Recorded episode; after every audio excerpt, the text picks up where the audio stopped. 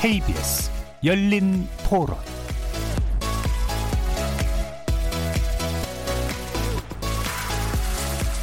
안녕하십니까. KBS 열린 토론 정준희입니다. KBS 열린 토론 매주 월요일은 정치의 재구성으로 만납니다.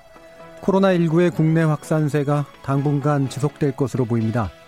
오늘 오후만 70명의 확진자가 추가 발생해서 국내 확진자 수는 833명으로 늘어나 있는 상태죠.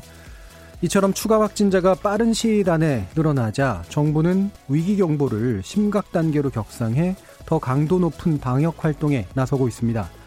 문재인 대통령은 오늘 오전 수보 회의를 열어 대구와 청도 지역에 대한 방역과 지원 강안을 발표하고요. 추경 편성 계획도 논의했습니다. 이에 대한 여야의 평가가 다소 엇갈리고 있는데요. 정부의 대응 그리고 정치권의 상황 대처 적절한지 정치의 재구성 논객들과 자세히 평가해 보겠습니다. 사실 정치의 중심인 국회에도 코로나19의 그늘이 짙은데요. 오늘로 예정됐던 국회 본회의가 취소되고 민주당이 대면 선거 운동을 전면 중단키로 하는 등 정치권 일정에도 차질이 빚어지고 있습니다. 이어지는 2부에서는 코로나19 확산으로 비상이 걸린 여야의 총선 준비 상황도 짚어보겠습니다. KBS 열린 토론은 여러분들이 주인공입니다. 문자로 참여하실 분은 9730으로 의견 남겨주십시오. 단문은 50원, 장문은 100원의 정보 이용료가 붙습니다. KBS 모바일 콩, 트위터 계정 KBS 오픈 그리고 유튜브를 통해서도 무료로 참여하실 수 있습니다. 시민 논객 여러분의 날카로운 의견과 뜨거운 참여 기다리겠습니다. KBS 열린 토론 지금부터 출발하겠습니다.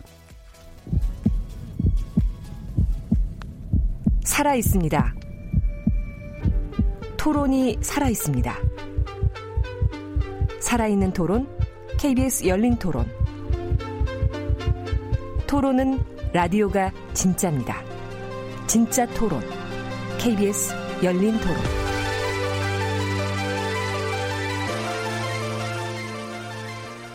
협치는 너무 멀고 대립만 남은 여의도 정치. 여기서 새롭게 바꿔봅니다. 정치의 재구성 함께 해 주실 세 분의 논객 소개해 드립니다. 먼저 현근택 변호사 나오셨습니다. 네, 안녕하세요. 현근택입니다. 자, 그리고 김태현 변호사 자리하셨습니다. 네, 안녕하세요. 김태현입니다. 그리고 김준우 변호사 함께 하셨습니다. 네, 오늘 유일한 박힌돌 김준우 변호사입니다. 자, 이렇게 원래는 이제 매주 월요일 함께 해주시던 김민석 전 민주연구원장, 이상일 전 미래통합당 의원, 그리고 이준석 미래통합당 최고위원은 개인 일정 그리고 코로나19 국회 방역에 따른 후속 조치 차원에서 오늘 방송에 참여를 못 하셨고요. 어, 김준우 변호사와 함께 두 분의 어, 변호사님께서 같이 논객으로 활동을 해주시겠습니다. 어, 일단 첫 번째 논의는 이제 코로나19 사태에 관련된 정부나 정치권이 좀 제대로 대응하고 있는가라는 부분들을 평가해 보는 자리인데요.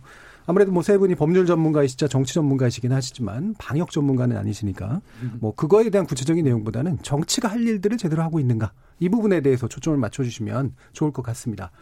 여기서 일단 뭐 제일 중요한 부분이 이제 정부가 현재 대응을 위기 경보가 이제 경계에서 드디어 이제 심각 단계로 격상된 상태입니다. 지난주까지 이제 이거를 격상해야 된다 말아야 된다 가지고 이제 여러 가지 논란들이 좀 있었죠. 일단 야당은 격상 시점이 늦었다라고 이제 판단해 하는 것으로 보이는데요. 김태호 변호사 어떻게 보고 계신가요? 이제 우리 옛말에 그런 얘기 있잖아요. 뭐 늦었다고 생각할 때가 가장 빠른 때다. 음. 근데 늦은 건 늦은 겁니다. 예. 근데 이제 지금이라도 하니까 다행이다 좀 격려하는 차원에서 그런 옛말이 있는 거 아니겠어요? 그러니까 사실 결과 좀 늦었죠. 음. 그러니까 정부 내부적으로는 아마 내부적으로는 심각 단계로 빨리 올려야 된다 논의는 있었을 것 같아요. 예. 그 추정입니다. 왜 그러냐? 보건복지부 차관이 얼마 전에 이걸 물으니까 뭐라 그랬냐면 경계 태세를 유지하지만 심각에 준해서 하고 있다라는 거거든요. 예. 그럼 경계란 얘기예요? 심각이란 얘기예요? 형식은 경계지만 실질은 심각처럼 하고 있다는 거 아니겠습니까? 예. 그 얘기는 아마 내부적으로도 야 이거 상황이 심상치 않은데 대구가 뚫리고 나서 그래서 심각 차원에서 활동을 하고 있으나 이걸 이제 심각으로 올린다는 게 공식적으로 정부에서 야 이거 굉장히 위기입니다라는 걸 선포하는 거나 마찬가지가 되니 아마 그런 것들을 조금 며칠 늦추다가 이제 결국 대통령이 일요일 날한 것 같습니다. 예. 공교롭게도 일요일은 대구가 아니라 부산까지 뚫린 날이에요. 그렇게 얘기를 했는데 지금 정부의 좀 대응을 보면 방역의 관점에서도 그렇고 총선을 앞둔 정부적인 관점 우리가 안 따질 수는 없거든요. 예. 양 관점에서 보면 좀 대응이 늦고 좀 정부적인 판단이나 이런 것들이 조금 좀 뭐라 그럴까 좀 꼬이는 것 같다는 생각들 예. 그런 생각들은 저는 지울 수가 없어요. 물론 정부의 조치라는 게 그런 거 있습니다. 당시에 야 결과가 어떻게 될 줄 그렇게 될 줄 누가 알았겠어. 신천지가 대구가 신천지가 뚫릴 줄 누가 알았겠어? 아무도 모르죠. 그렇다고 하더라도 국정을 책임진 어떤 세력은 결과 책임에서 자유로울 수 없는 것이거든요. 예. 그렇다고 보면 정부가 지금 심각 단계로 늘린 저 위기 단계로 올린 거 좀 늦긴 늦었고 음. 전반적으로 정부의 지금까지의 정책에 대해서 전- 어떤 방역 대책이나 이런 거에 대해서 방역의 관점이든 정부적인 관점이든 전 좋은 점수를 줄 수는 없다고 봐요. 예, 알겠습니다. 예, 현근택 변호사님 반론 있으신가요? 저는 뭐 이거를 뭐 정치적인 고려로 했을 거 보지는 않아요. 예. 왜냐하면 지금 말씀처럼 뭐 정무적인 판단이 들어갈 여지 별로 없다고 봅니다. 그러니까 물론 계속 뭐 정부에서도 이게 실질적으로 심각에 준해서 하고 있다라고 하고 있지만 우리가 이제 요건에 나와 있습니다. 결국은 지금 현재는 물론 100%는 아닙니다만 특정 지역, 특정 뭐 단체 주, 예, 주로 이루어지고 있거든요. 한 70%, 80% 정도가. 지금 물론 부산, 경남도 있습니다만. 근데 지금 예전에 과거의 사례도 보면 우리가 신종 플루 때는 어, 심각까지 올라갔었지만 어, 메르스 때는 안, 안 올라갔었거든요. 음, 그런 사례라든지 아니면 사실은 이게 전국적으로 퍼졌을 때 기본적으로 심각 단계로 넘어가게 있기 때문에 지금 아마 정부에서도 어, 기본적으로 이게 지- 어, 전국적으로 퍼져나갈 가능성이 있다라고 보는 것 같고 이제 그런 부분에서 저는 뭐 정치적인 고려는 없이 아마 예. 상황에 맞게 한 걸로 보고 있고 물론 이제 정부의 어떤 대처는 저는 크게 달라지지 않을 거라고 봐요. 물론 법상으로는 이제 심각으로 가면 뭐 휴교라든지 휴업이라든지 아니면 뭐 여행 제한이라든지 아니면 뭐 군대를 동원한다든지 할 수 있는데 사실은 그거는 뭐 그 이 심각으로 단계 가게 관계 없이 할 수 있는 거거든요. 어느 정도 할 수 있는 거라서 제가 보기엔 뭐 어, 시기 적절하게 했다라고 보고 있습니다. 예, 심각으로 가기 전에 할 수 있다라는 법적 근거는 명확히 있나요? 어, 물론 이제 근거상으로는 아닌데요. 그러니까 사실은 휴업 조치 이런 얘기들은 휴업, 그러니까 대구 경북에서는 이미 나왔었어요. 예. 학교를 휴학한다는 나왔었잖아요. 그러니까 지역에서는 어느 정도 그런 판단이 가능하다고 봅니다. 그러니까 자발적으로는 할수 있는데 지역이 네네. 중앙 정부가 개입하는 거는 심각 단계에서 가능한 그런 상태 아닌가 해서요. 기본적으로는 그렇게 돼 있죠. 예. 네, 네. 김준우 변호사님. 그러니까 지금 뭐 700명, 700명 넘죠. 지금 근데 이제 신종 플루 때는 10만 명이었어요 감염자가. 근데 메르스 때는 뭐 한 3, 400명 정도 수준의 감염자가 있었고, 근데 그때는 치사율이 높아서 180 몇 분인가 돌아가셨던 상황이기 때문에 지금 사실 단계에서는 보면 메르 어뭐 신종 플루 때까지 퍼지진 않았고 메르스보다는 조금 더 중한 상태로 치사율은 낮을 것으로 보이지만 어쨌든 확산 속도가 늦으니까. 아, 빨라지니까 이제 심각 단계로 올린 건 뭐 적절한 타임인 것 같고요. 평가는 조금씩 다를 수밖에 없을 것 같은데 어 질병관리본부에서 이제 처음에 확진자가 중간에 이제 며칠째 안 나오자 폐렴을 의심한 분들 사- 상대로도 전부 다 검사를 하라라는 지침이 나오면서 소위 지금 슈퍼 전파냐 말이 많은 31번 확진자가 삼- 확진하게 된 과정이 있었던 것이거든요. 그렇기 때문에 오히려 적극적으로 대응을 하는 질병관리본부에서 수준을 높였기 때문에 31번 어, 환자를 찾을 수 있었던 것이고 그래서 더 심각한 어떻게 보면 어, 확산을 막을 수 있었다고 평가할 수도 있기 때문에 그 점에 대해서는 물론 이제 아직까지도 31번 확진자가 어떻게 감염이 됐는지 그 역학조사 결과가 분, 분명하지는 않습니다만 그런 점도 좀 어, 숨어 있지만 평가해 줘야 되는 지점이 아닌가 싶습니다. 예, 뭐 참고로 이제 신종플루 단계는 제가 알기로는 70만 명 정도까지 확진이 된 거라는 걸 알고 있고요. 70만 현재 명. 확진자는 이제 843명 이 정도로 규모 차이는 상당히 큰 거는 사실인 것 같습니다. 뭐 이 부분에 대해서 뭐 길게 논의할 필요는 없을 것 같고요. 구체적인 논의로 바로 넘어가죠. 어 그래서 관련해서 정부가 이제 대국민 예방 수칙을 개정했습니다. 어 근데 뭐 내용을 보면은 이제 이게 어, 새로운 내용인가 싶은 그런 측면들이 있는데 기침이나 목 아픔 등 코로나19 의심 증상이 있는 경우 외출을 삼가고 집에서 휴식을 취하면서 3, 4일간 경과를 관찰해야 된다라는 지침이 담겨 있다라고 합니다. 뭐 이 부분이 어떤 의미가 있다라고 보시는지요? 현근택 변호사님. 제가 뭐 의학적인 지식은 별로 없는데요. 예. 근데 최근에 아마 이제 많은 전문가들 얘기를 들어보면 이게 아마 초기에는 증상을 잘 못 느낀다라는 분들이 굉장히 많은 것 같아요. 네. 그러니까 감기랑 비슷한데 감기보다 좀 약한 것 같은데 이게 좀 지나면 이제 폐렴으로 넘어가고 그다음 폐렴이 급속히 강화되면 이제 뭐 저 좀 위험한 순으로 갈 수 있는데 결국은 많은 분들이 아 내가 지금 이거 검사를 받아야 되나 말아야 되나 감기 기운인 것 같은데 그런 분들이 제 주변에 굉장히 많아요. 마스크 듣고 오고 병원에 가면 검사를 해보는데 음성이고 그리고 또 어, 감기 약은 먹고 있는데 그래서 이걸 계속 내가 어떤 상태인지 모르는 분들이 되게 많거든요. 그래서 이제 무조건 병원에 가기도 하는데 예.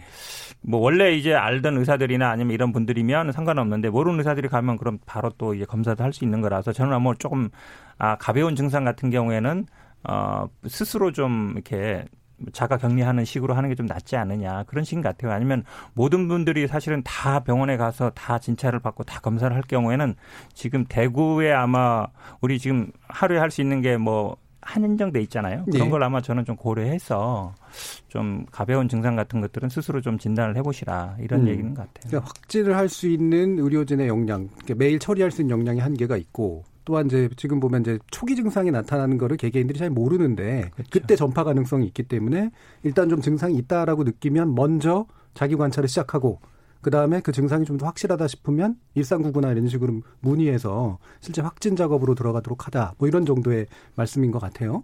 어, 이 부분에 대해서 혹시 의견 있으신가요? 뭐 이건 방역 전문가들이 하는 얘기들이 하는 예. 거니까 저희가 이걸 좀 잘했다 못했다 할 수는 없는 거고 근데 좀 정부 입장에서 고육지책은 맞죠.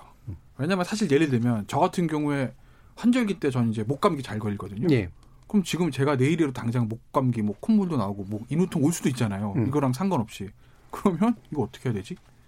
그 이비인후과 가가지고 가도 확진 검사도 안 해주고 알고 보면 확률적으로는 90% 이상 평소에 환절기 때 앓은, 앓은 그런 목 인후통인데 집에 3, 4일 자가격리해야 된다는 거 아니겠습니까? 예. 그런데 그렇다고 막 돌아다닐 수도 없고 음. 굉장히 어려운 상황이니까 정부 입장에서는 이렇게밖에 할 수는 없을 거예요. 근데 다만 그래서 이제 기술적으로 좀 이게 좀 가능한 건지 모르겠으나 이 진단 키트 같은 게 이게 사실은 많이 확보가 안 되는 것 같아요. 그러니까 예를 들면 예전에 신종플루 때 보면 저희 아이도 그때 신종플루 한번 걸렸었는데 개별 이제 그 저 지역에 있는 뭐 소아과나 이런 곳에서 바로바로 검사해가지고 맞으면 타미플루 놔주고 이러잖아요.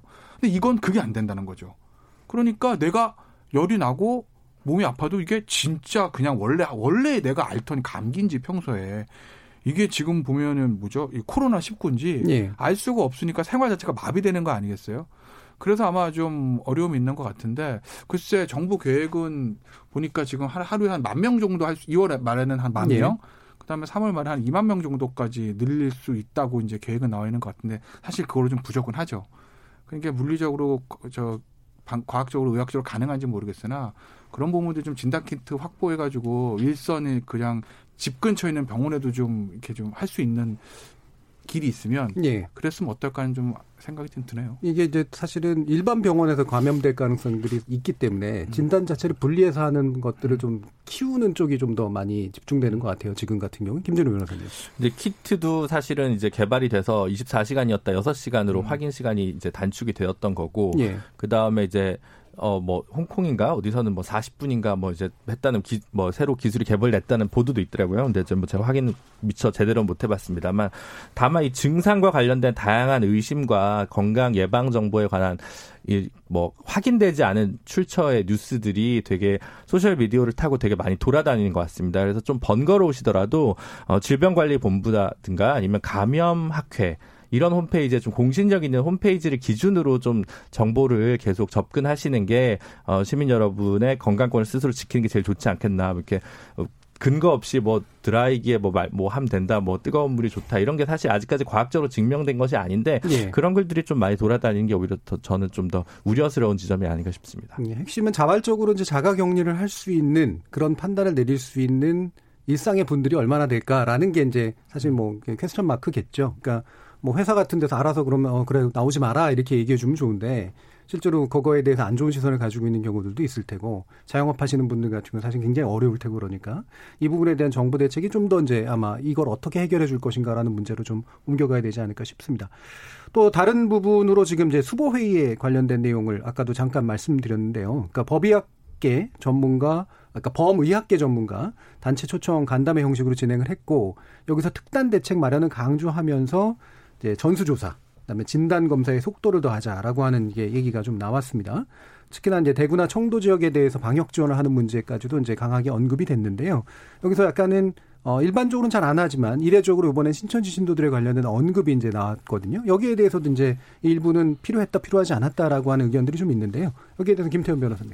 뭐 신천지에 대한 언급은 이제 어제도 있었던 거예요. 사실 네. 보통 입장에서 보면. 그러니까 특정 어쨌든 그 어쨌든 특정 종교를 그 단정해 가지고 신천지 때문 신천지가 이제 주요 감염이 된다라고 대통령이 얘기하는 게 옳으냐 그러냐에 대한 논의는 있을 수 있는데 그 부분은 저는 대통령으로서는 언급할 수도 있다고 봅니다. 왜냐하면 대통령이 언급하지 않더라도 지금 뭐 언론이라든지 이미 일반 저 국민들의 시각에서는 신천지 쪽에서 많이 생긴 거는 거의 뭐 공지의 사실 아니겠습니까? 물론 음. 처음에 신천지한테 그 감염을 가져온 게 중국에서 온 건지 어디서 온 건지까지는 아직 밝혀지지 네. 않았지만 네. 어쨌든 대구에 있는 신천지교회가 뚫리면서 그게 전국적으로 확산된 건 사실 공지의 사실이 아니겠어요? 뭐 여기서 뭐 대통령이 신천지 언급하지 않는다고 해서 무슨 신천지를 두둔한 것도 아니고 대통령이 신천지 언급한다고 해서 신천지를 매도하는 것도 아니고 그냥 사실은 사실대로 이제 얘기를 하는 건데 다만 이제 저는 저 대통령의 어제 발언과 오늘 발언들 보면 어, 어차피 사실은 이거는 어제 뭐 저 신천지 얘기, 그 다음에 오늘 있었던 뭐 대구와 청도 지역에 대한 방역 지원과 뭐 다수 집단 감염 이런 얘기들은 사실은 누구나 할 수 있는 얘기거든요. 예. 사실 대통령이라기보다는 어떻게 보면은 그 질병관리본부에서 해야 되는 얘기예요. 음. 실무선의 얘기니까 대통령이 대구 지역 전수조사 해라 그런다고 하고 하지 마라 그런다 안 할 거 아니지 않습니까? 대통령은 방역 정보가 아니니까 대통령은 사실은 어제나 오늘 정도 되면 조금 더 큰 차원의 얘기들 그리고 말보다는 발. 을 좀 보여줬어야 되는 거 아닌가라는 좀 아쉬움은 남아요. 예를, 예를 들면, 들면, 예를 들면 지금 뭐 뒤에도 좀 나, 얘기 나오겠지만 가장 지금 뜨거운 이슈가 중국인 입국 금지의 문제입니다. 예. 중국인 입국 금지 할 거냐 안 할 거냐. 안 할 거면 왜 우리가 할 수밖에 없, 안할 수밖, 왜 입국 금지를 할 수가 없다라는 그 이유들 이런 것들을 국민 앞에 저는 소상하게 얘기해 주는 게 저 대통령 할 일이라고 보고 그리고 말보다 발의 얘기는 이런 거죠. 어, 사실 대통령이 지금 노람 잠바 입고 저 마스크 쓰고 대구 내려간다고 부산 내려간다고 확진자가 줄겠습니까? 예. 안 줍니다. 하지만 국민들이 보는 건 그런 대통령의 민생 현장에 와서 국민들과 고통을 같이 한다는 그 메시지거든요. 예. 그런 것들을 좀 보여줄 필요가 있다. 그래서 제가 아까 이제 청와대 정부 라인이 좀 막혀 있다고 이제 말씀드리는 것도 속된 말로 좀 지나간 얘기해서 죄송한데 그 짜파구리 사건이 있잖아요. 예. 그걸로 사실 청와대에서 좀 비난 아닌 비난을 받았습니다.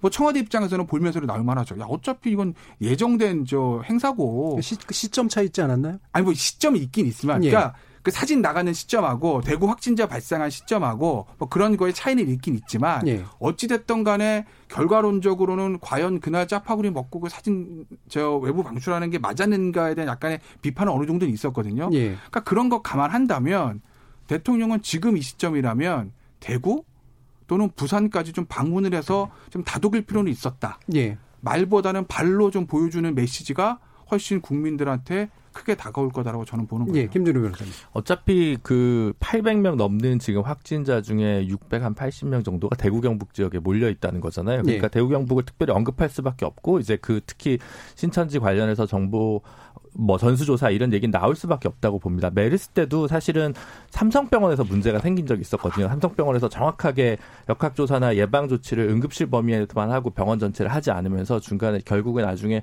이재용 부회장 사과문까지 나오는 일이 있었거든요. 그리고 정보를 정확하게 공개하지 않으면 이 역학 어, 경로를 제대로 조사할 수 없고 확산을 막을 수 없기 때문에 근데 현재까지 보도된 바에 따르면 일정 정도 이 정보 공개와 관련돼서 신천지 신도들의 태도가 그렇게 협조적이지 못했다라는 부분이 어, 중론인 것 같아요. 그래서 그런 점을 감안하면 지적하지 지적할 수밖에 없지 않았을까라는 생각이 들고요. 중국 문제 관련해서는 저는 김태현 변호사님 의견에 전적으로 동의하는데 저는 여전히 뭐 전체 중국인들에 대한 입국 제한이 별로 필요 없다고 보는 입장이긴 합니다. 그러니까 예. 중국이란 땅이 워낙 넓기 때문에 이건 이탈리아에서 지금 많이 확진된다고 브리셀, 벨기에나 뭐 네덜란드도 전부 다 거리상으로 보면 그렇습니다.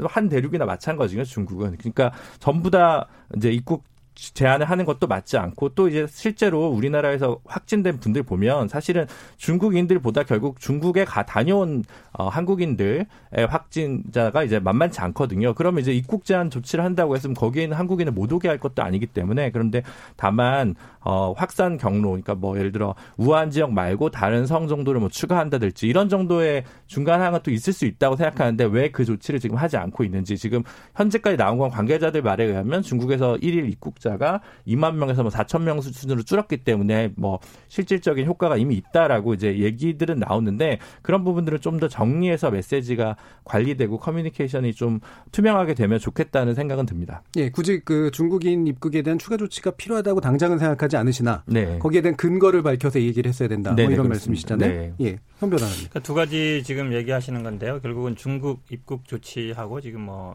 신천지에 대한 전수조사 예. 부분 같아요. 근데 중국 입국 조치, 입국 제한은 사실은 제가 보기에 현재로서는 별 실효성이 없다고 봐요. 왜냐하면 지금 중국은 어느 정도 그러니까 우한 말고 다른 지역 같은 경우에는 좀 확진세가 꺾이고 있거든요. 우한은 지금 좀 아직도 심각한 예. 상태인 것 같습니다. 근데 사실은 이게 과연 그럼 중국을 만약에 차단했을 때그 국내 어쨌든 이 이거를 어 늘어나지 않을 것이냐. 그게 결국은 원인과 결과 관계가 돼야 되는데 지금 아마 제가 보기에 중국을 차단한다 해서 이게 지금 사실은 지금 대부분 어쨌든 국내적인 요인으로 발생하고 있거든요. 이미 예. 뭐, 뭐, 특정 지역, 특정 집단에서 벌어지고 있기 때문에 차단한 데서 그걸 막을 수 있느냐. 그건 아니라고 봐요. 그리고 예. 지금 앞에도 말씀드렸지만 뭐 이탈리아라든지 이란이라든지 차단했거든요, 먼저. 그럼에도 불구하고 사망자도 많이 생기고 확진자도 많이 생겼어요. 그러니까 이제 와서 이거를 한다고 해서 실효성은 저는 별로 없다고 보고 그다음에 저는 아마 대통령이 신천지 전수조사한 거는 되게 적절하다고 봅니다. 왜냐하면 다 아시다시피 이분들이 기본적으로 활동하는 거라든지 포교 활동이 오픈 안 한단 말이에요. 그제 우리 수술 뭐 간 이식 수술도 예, 보면 예.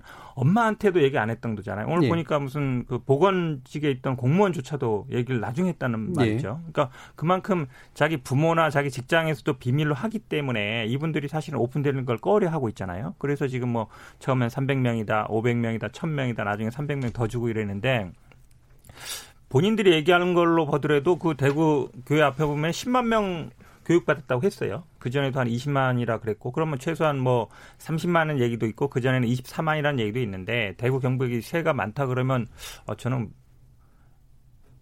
인구 비율이라든지 그 건물 규모로 봐도 그러니까 과천 같은 경우에는 뭐 두 층 정도 본사던데 거기는 아홉 개 층 다 쓰고 있잖아요. 그러면 과연 만 명이 맞을까? 국민들은 아마 그렇게 생각할 것 같아요. 저도 예. 그렇게 생각하고 물론 지금 뭐 일부 지자체에서 장들이 이거 압수수색 해야 된다 그러지만 이건 사실은 한 지역에서 해결할 수 있는 문제는 아니에요. 그분들이 음. 다 패스도 찍고 가고 다 이렇게 신원 조회해서 들어간다 그러면 그 서버만 딱 갖고 오면 되는 거거든요. 그렇다 본다 그러면 일차적으로 저는 아마 당연히 요청을 해야 되고 요청을 안 한다, 안 한다 그러면 압수수색이라도 해야 된다고 봐요. 이건 예. 사실은 종교의 문제가 아니잖아요. 지금 이미 이분들로 인해서 정말 그 지역사회가 감염되고 전국으로 퍼져나갈까 말까 그 직전 상계에 있는데 이, 이 신천지 이분들의 특징이 또 전국적인 네트워크가 돼 있단 말이죠. 음. 보통 우리가 교회 가면 한 교회만 가는데 이분들을 보니까 그렇지 않더라, 않더란 말이죠. 예. 서울에 있는 분들이 대구도 가고 대구에 있는 분이 단대도 간단 말이죠. 보통 교회는 그렇지 않거든요. 자기 다니는 교회만 가잖아요. 그러니까 그 교회 이번 주에 안 갔다, 일요일에 안 갔다 해서 다른 지역에 내가 있다고 해서 그 지역에 가지는 않거든요. 예. 근데 이분들은 만약에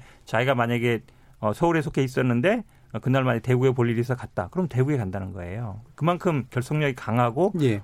신원 파악이 된다는 얘기잖아요. 저는 그렇게 본다 그러면 어쨌든 자진 요청은 저는 이제 할 만큼 했다고 봐요. 예. 그러면 이제는 선택할 수밖에 없다. 예. 예. 그리고 아마 검찰도 저는 이제 움직일 때가 됐다고 봅니다. 예. 결국 이제 입국 제한 문제랑 신천지 교도에 대한 압수수색을 포함한 전면적인 조사의 문제. 이제 이게 이제 쟁점으로 지금 나오고 있는데 뭐 그 두 부분 다시 한번 또 좀 얘기를 해보죠. 그러면 어, 김태현 변호사님이 보시기에, 그러니까 일각에서는 이렇게 보이는 것 같아요. 황교안 미래통합당 대표는 음. 신천지에 대해서 이렇게 뚜렷한 막 태도를 잘안 보이는 것 같다. 뭐 이런 식의 이제 그 시각도 있단 말이에요. 이 부분은 어떻게 보십니까? 근데 뭐 그걸 뭐 일각에서 황교안 대표 종교적인 예. 뭐 기독교 이시니까. 근데 그건 좀 오히려 아닌 것 같고. 예. 왜냐면 정통 기독교인들은 사실은 신천지하고 더 이제 배척하고 예. 강해지는 예. 사이 아니에요. 그래서 그런 건데 이게 사실 보면요. 아까부터 제가 이제 방역의 차원이랑 네. 그다음에 네. 저 뭐죠? 정무적? 정무적인 차원이 네. 나눠서 봐야 될 것 같은데 방역의 차원에서 보자면 신천지 대구 신천지교회가 뚫리면서 속된 말로 전국적 확산된 건 맞는 것 같아요. 저희가 네. 방역 전문은 아니지만 어쨌든 신천지가 뚫리면서 그렇습니다. 그런데 이제 문제는 뭐냐면 신천지는 그럼 어디서 유입이 됐을까? 누군가는 신천지 교회한테 처음에 걸려왔을 거 아니겠습니까? 예. 그럼 뭐 지금 뭐 일부 언론에서는 저 그 청도 대남병원에서는 장례식 때 예. 이만희 총, 총회장인가요? 예. 그 장, 형의 장례식 때 뭐 중국에서 온 신지 아니냐는 얘기도 있는데 아직 그게 역학조사는 끝난 건 아니에요. 예. 그러면은 일단 지금 생각할 수 있는 건 감염원은 어찌됐건 중국에서 넘어올 확률이 높고 예. 그다음 그게 퍼진 거는 신천지거든요. 그럼 우리가 이제 법조인들 셋이 있으니까 우리 인과관계 따질 때 조건설로 하자면 중국 신천지 두 개가 다 원인이 되는 겁니다. 반격적으로는 예. 중국에 차단했다고 뭐 중국을 완전히 입고 차단하든지 아니면 신천지에서 그렇게 밀접한 저 종교 행사 안, 안 하든지 둘 중에 하나만 없었어도 이렇게 번지지 않았을 거예요. 그러니까 방역 차원에서는 양쪽 다 이제 어떻게 보면은 책임이 있는 거죠. 예. 정부적인 거 보시자고요. 보수 야당은 아무래도 신천지보다는 중국 쪽에 책임을 돌리고 싶겠죠. 더 배경은 정부 쪽으로 돌리고 싶은 거 아닌가? 아니, 그러니까 정가 중국이니까 이제 예. 정부랑 연결이 되는 예, 거고. 그러니까. 그럼 말로 좀 순서를 바꿀게요. 예. 정부부터 할게요. 음. 정부는 아무래도 이 중국의 감염원을 차단하지 않았던 이 그렇죠. 문제보다는 야 신천지에서 그 사람들이 붙어가지고 막 이 하고 지금 돌아다니고 지금 본인들 신천지 말도 안 하고 이것 때문에 퍼지는 거 아니야. 이쪽에 좀 포커스를 맞추고 싶을 겁니다. 음. 예. 왜? 총선이 두 달 남았으니까. 예. 야당은 반대인 거죠. 신천지보다는 오히려 중국 쪽에서 오는 감염원을 막지 않았던 이 정부의 실책 여기에 포커스를 맞추고 싶겠죠. 예. 아무래도 그렇기 때문에 대통령의 저 어제 그제 워딩에서는 중국 쪽 얘기 또는 대통령의 사과 이거보다는 신천지 쪽에 포커스가 막혀 있는 맞춰 있는 거고 예. 자유한국당 저 죄송합니다 미래통합당 황교안 대표의 워딩에서는 아무래도 신천지에 대한 어떤 책임을 조금 완화 완화라고 그래야 되나요? 음. 너무 신천지 쪽으로 돌리는 거는 저 적절하지 않다 이런 취지의 워딩이 좀 나올 수밖에 없는 거 아니겠어요? 예. 다들 총선을 앞두고 정부적인 판단들이 있으니. 예. 알겠습니다. 그 지금 이제 이 김태우 변호사께서는 이제 두 개로 대비한 거예요. 둘 다 이제 정책 목적이다. 음. 대통령이나 정부 쪽은 신천지에게 그러니까 뭐 씌우는 거고, 예. 완전히 그렇다고 하긴 좀 예, 그렇지만 예, 예. 없다고 배제할 수 없다. 정무적인 목적이 없다고는 것, 정무적인 목적이 있다는 걸 배제할 수 없다. 어, 정도로 갑자기. 변호사의 언어가 이제 정치인의 언어로 바뀌었습니다. 예, 김준우 변호사님. 근데 이제 예를 들면 중국에서 오신 분들이나 음. 교포분들이나 한국에서 영주권을 취득하신 분들이 제일 많이 모여 있는 데가 흔- 흔히 이제 대림동이라고 하잖아요. 음. 근데 그쪽에 확진자가 늘어났다는 기- 기사가 없어요, 네. 사실은. 그러니까 좀 특이한 거죠. 만약에 중국이 정말 핵심적인 그 물론 이제 1차적인 감염원이지만 어쨌든 입국 제한 안 했는데 그쪽 동네는 괜찮단 말이죠. 기본적으로. 그러니까 그런 것도 한번 고려해 볼 필요가 있어요. 이게 굉장히 좀 특이 사례여서 어, 대구 경북 지역의 이 사태 문제가 그래서 더 이제 어, 카더라라고 하기보다는 사실은 이건 이제 역학조사 가 더 중요하다라는 생각을 저는 하고 왜냐하면 사실은 다시 한번 대구 경북을 떨어뜨려 놓으면 전국 단위에서는 비교적 괜찮게 지금 이게 관리되고 있었던 상황이거든요. 그래서 뭐 이제 어디에 뭐 탓한다기보다는 이거를 지금 한국에서 더 막으려면 확산을 더 막으려면 지금 1차적으로 어 우- 정책의 우선순위를 둬야 되는 건 신천지 신도들에 대한 역학조사가 가능할 수 있는 전수조사가 예. 가능할 수 있는 게 필요하지 않나 저는 그렇게 좀 봅니다. 예, 이 부분은 이제 압수수색까지 이제 자, 그 박원순 시장이 이제 언급하셨고 아까 이제 형은택 변호사님 같은 경우는 그것도 필요할 수 있다라고 이제 보신 거잖아요. 이 부분에 대한 혹시 간단한 언급. 저도 예. 압수수색 했으면 좋겠어요, 진짜. 예. 중국 보니까 무슨 뭐 공안들 가가지고 뭐 우리나라 어려서 공안 홍위병 뭐 저 저 저 뭐죠 코로나 홍위병 이런 표현도 쓰던데 예. 그 정도로 좀 공안들 나가가지고 거기는 뭐 인권이 사실은 좀 수준이 나 인권이 보호 정도 낮으니까 예. 사실이 아니, 예, 아닙니까 예, 우리나라 발- 발언을 약간 조심. 인권 보장 수준이 예. 우리나라보다는 현저히 낮기 때문에 예. 그런 게 가능할지 모르겠지만 음. 도시 봉쇄하고 뭐 출입증 주고 뭐 한 사람씩 집에서 나와서 생리품 사고 이런다잖아요. 예, 그렇죠. 우리는 그게 안 되잖아요. 음. 그러니까 저도 마음 같아서는 신천지 진짜 압수수색을 해서 서버 다 들고 통으로 들고 와서 음. 신도 저 명단 쫙 보고 다 추적조 했으면 좋겠는데 예. 근데 이제 압수수색 하려면 범죄가 성립이 돼야 되거든요. 예. 그러니까 제- 아직 모르겠어요 제가 음. 무슨 죄명을 그러니까 죄명을 써야 되는데 무슨 죄로 압수수색 이 가능한지 음. 있으면 저도 했으면 좋겠는데 저는 딱히 지금 생각나는 게 없어요. 그래서 전 그게 이제 걱정이라는 이게 이른바 코로나 3법하고 연관이 돼 있지는 않을까요? 약간 연결돼 예. 있습니다. 예. 왜냐하면 지금 감염법에 보면 음.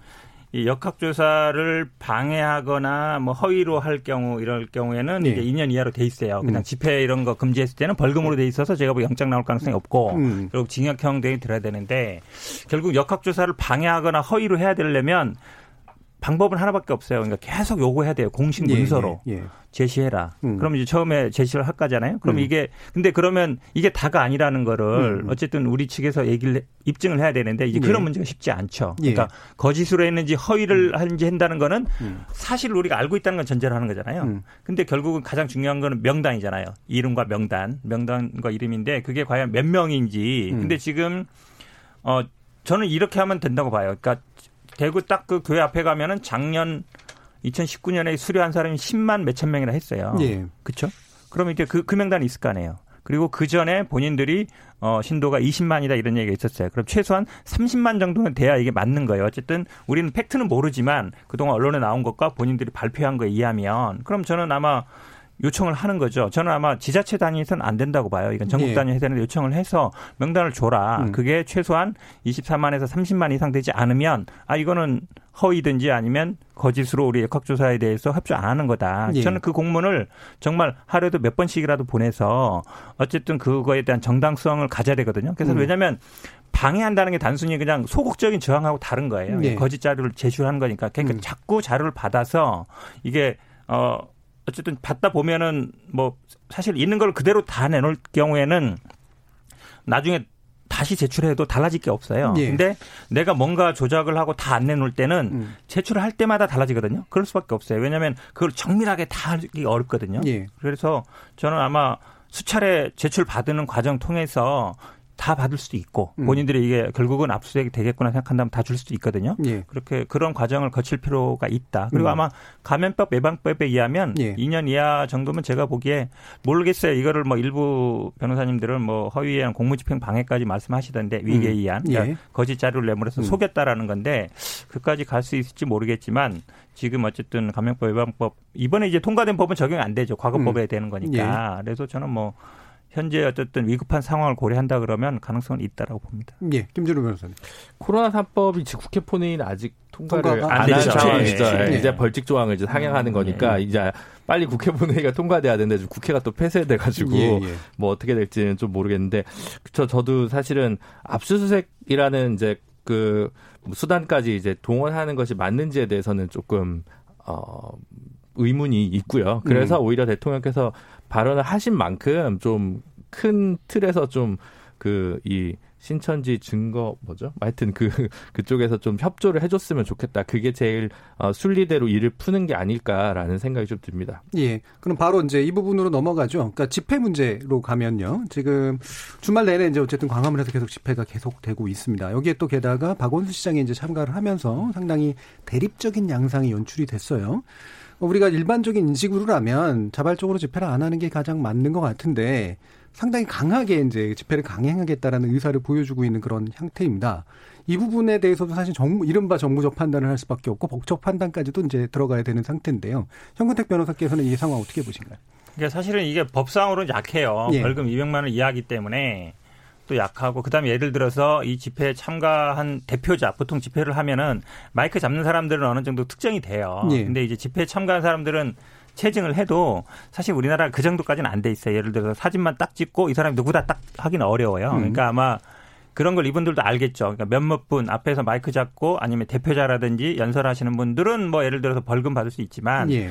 근데 뭐 200만 원 이하기 때문에 음. 뭐 100만 원, 50만 원 이렇게 받을 거라고 생각해서 이분들이 아마 이거에 대해서 별 한마디로 얘기하면 이제 겁을 안 내는 거죠. 그렇죠. 돈 모아서 네. 드릴 테니까. 그렇죠. 예, 예. 그러다 보니까 이번에 아마 국회에서도 이제 좀 이걸 뭐 1년 이하 징역이라든지 상향하는 것 같은데 저는 뭐 좀 당연히 아쉬움이 있죠. 처음에 음. 이 얘기 집회 나왔을 때 심재철 원내대표가 이랬어요. 왜 그거 못하게 하냐. 음. 이런 얘기 하셨단 말이에요. 국회에서. 그래서 아니 저게 뭔 소린가. 지금 다 모든 국민들은 아니 이 사람들이 다 모여가지고 거기서 뭐 밥도 먹고 마스크도 안 끈 사람도 많은데 당연히 확산 가능성이 있는 거잖아요. 예. 지금 이건 누구의 어떤 정치적인 이익을 위해서 하는 게 아니거든요. 그런 얘기를 했던 게전 앞에서 김태 변호사님이 얘기했던 것 중에 얘기는 안 했지만 황교안 대표가 이거는 특정 교단의 문제가 아니다라고 얘기하는 것과 왜 그 집회를 못하게 하냐라는 것과 나는 저는 좀 비슷한 맥락이라고 봐요. 이게 음. 사실은 어, 우리가 특정 그분 특정 집, 종교 집단이 뭐 문제가 있다고 해서 아 그게 사 이, 이단이라고 해서 문제 제기하는 게 절대 아니잖아요. 이게 네. 예를 들어서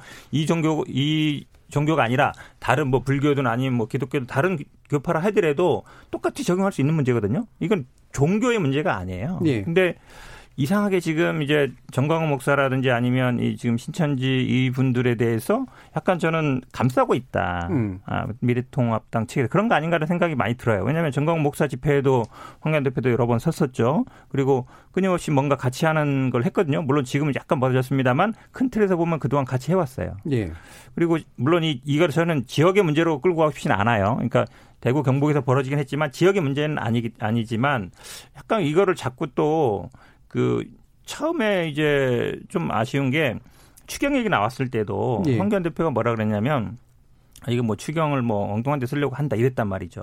그러니까 그럴 상황이 아니거든요. 사실 예. 추경이 아니라 뭐든지 간에 뭐 추경이 예비비든 뭔가 지금 오- 모든 자원을 투입해서 이걸 어떻게든 이겨내야 되는데 자꾸 저는 약간씩 말이 좀 바뀐다, 달라진다. 저는 예. 뭐 명확하게 얘기 못하는 부분이 왜 그런지 저도 조금 예. 의문이 있습니다. 일단 뭐 야당에 관련해서 세 가지 안을 얘기해 주셨는데, 그러니까 신천지 관련된 문제, 그다음에 시위에 관련된 문제, 추경 관련된 문제가 명확하지가 않다 이제 이런 지적을 해주셨어요. 추경 문제를 일단 떼고, 네. 네, 일단 집회 시위 문제를 얘기하고 예, 있는. 거니까. 근데 예, 황교안 대표가 이제 신천지하고 저기 좀 뭐지? 저 광화문 예. 저 정광 목사 집회에 대해서 약간 옹호하는 듯한 이제 발언이 나왔다고 이제 겉으로 보면 좀 그렇긴 해요. 왜냐면 예. 신천지에 대한 특정 교단의 문제가 아니다. 그 다음에 저 뭐였죠? 저, 저 집회 이거에 대해서는 그 좀 처음부터 강하게 이제 자제를 요청하지 않은 이 부분인데 예. 목적은 완전 다르죠. 두 가지가. 겉으로 보면은 음. 예를 들어서 종교 집단을 좀 옹호하는 것처럼 보이지만 목적은 완전히 다르다는 거예요. 예. 그러니까 앞서 이제 신천지 문제에 대해서 특정 교단의 문제가 아니다라고 얘기했던 건 앞서도 제가 말씀드렸듯이 예. 신천지를 두둔하라는 게 아니라 정통 기독교인이기 때문에 두둔 못합니다. 그렇잖아요. 음.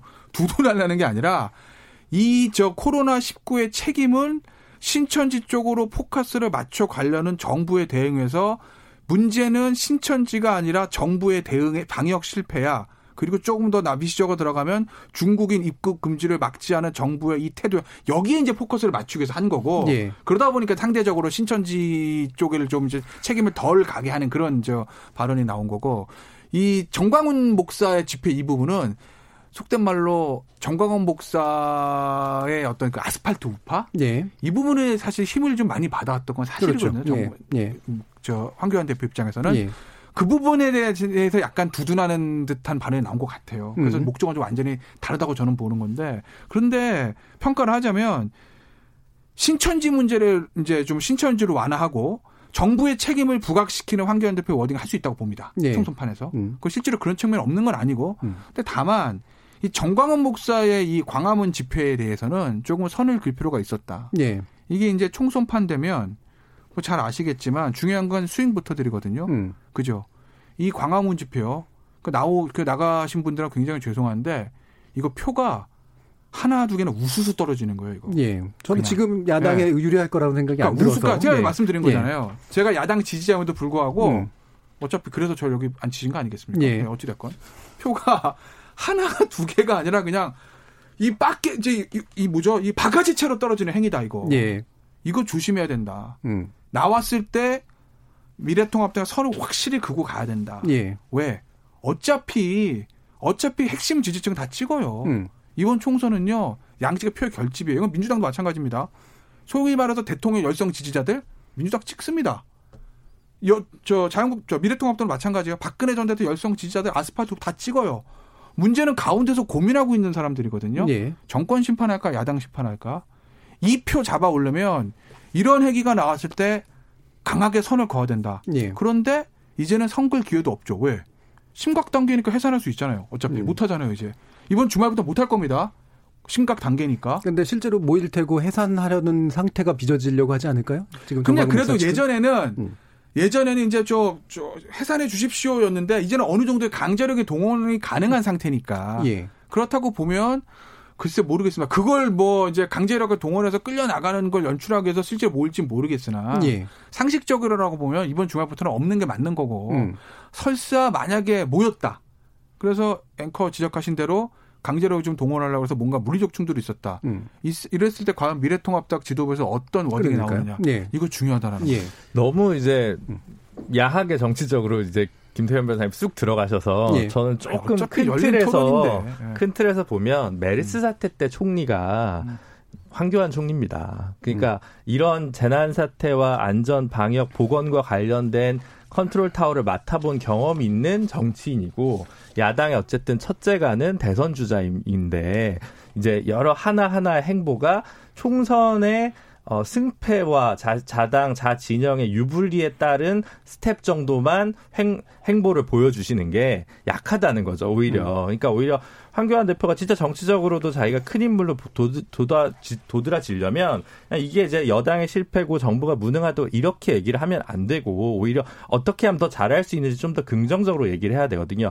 예를 들면 지금 우리 질병관리본부가 몇 번의 사태를 겪으면서 굉장히 역량이 축적됐다고 하는 게 이제 전문가들이 얘기하는 거죠. 실패를 통해 통해서 경험을 쌓고 배워 나가고 이제 성숙하고 성장하는 과정이 있는데 그렇다면 메르스 사태를 정리해 본 총리로서 현재 좀 잘 되기 위해서 뭘 해야 되는지에 대해서 오히려 디테일하게도 들어갈 수 있는 건데 그런 점들 없이 이렇게 평론가적으로 이렇게 거리두면서 적당히 약간 뭐, 뭐 실리바둑이라고 할까요? 그렇게 하다가 오히려 대마가 죽는 이제 그런 부분이 저는 좀 안타깝고 그래서 좀 다시 한번 그 당시 본인이 메르스 사태를 총괄했던 자세로 돌아가서 이제 아쉬웠던 거 자신이 못했던 걸 생각하면서 좀 다른 메시지를 좀 내는 게 좋지 않을까 이런 충고를 드립니다. 예.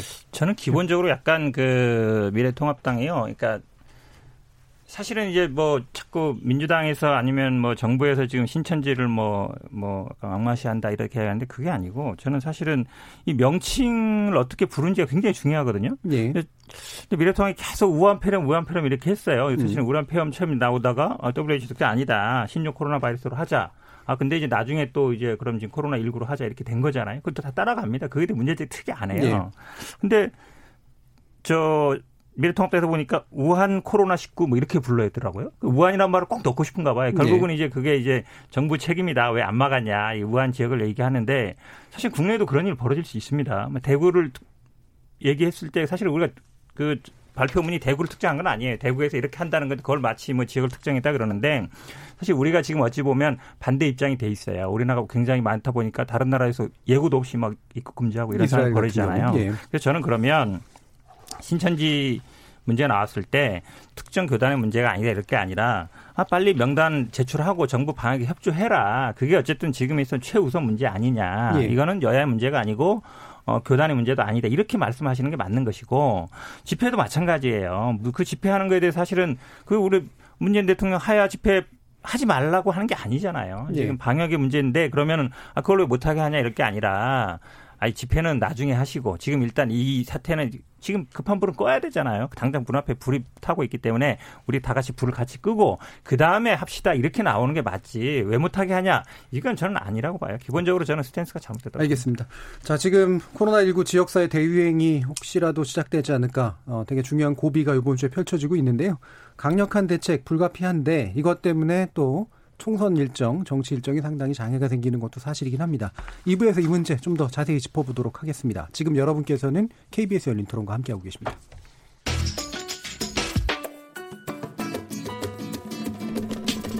묻는다, 듣는다, 통한다. KBS 열린 토론. 듣고 계신 청취자 여러분, 감사드립니다. 들으면서 답답한 부분은 없으신가요? 궁금한 점은요?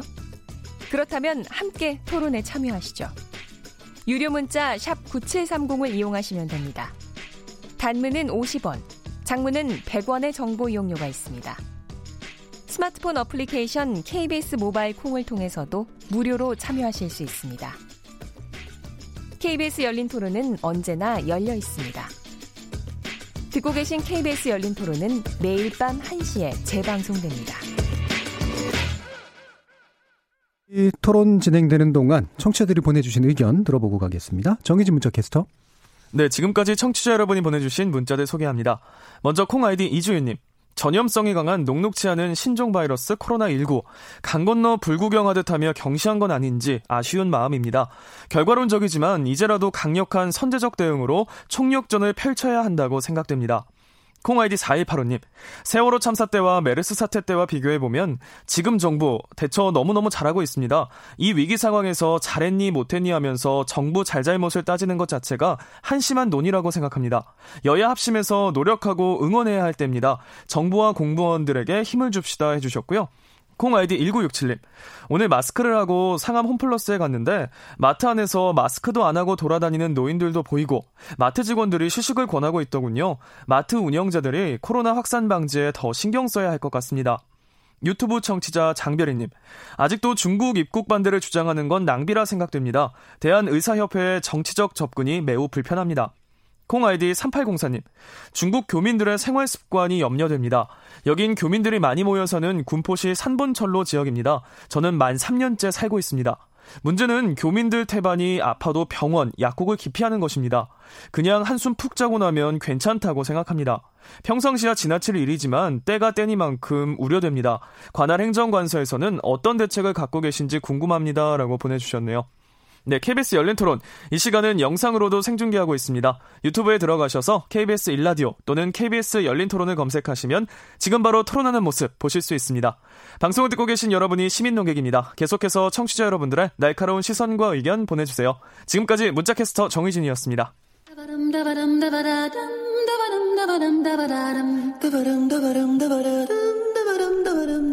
여러분은 지금 청취자와 함께 만들어가는 고품격 시사방송 KBS 열린 토론을 듣고 계십니다.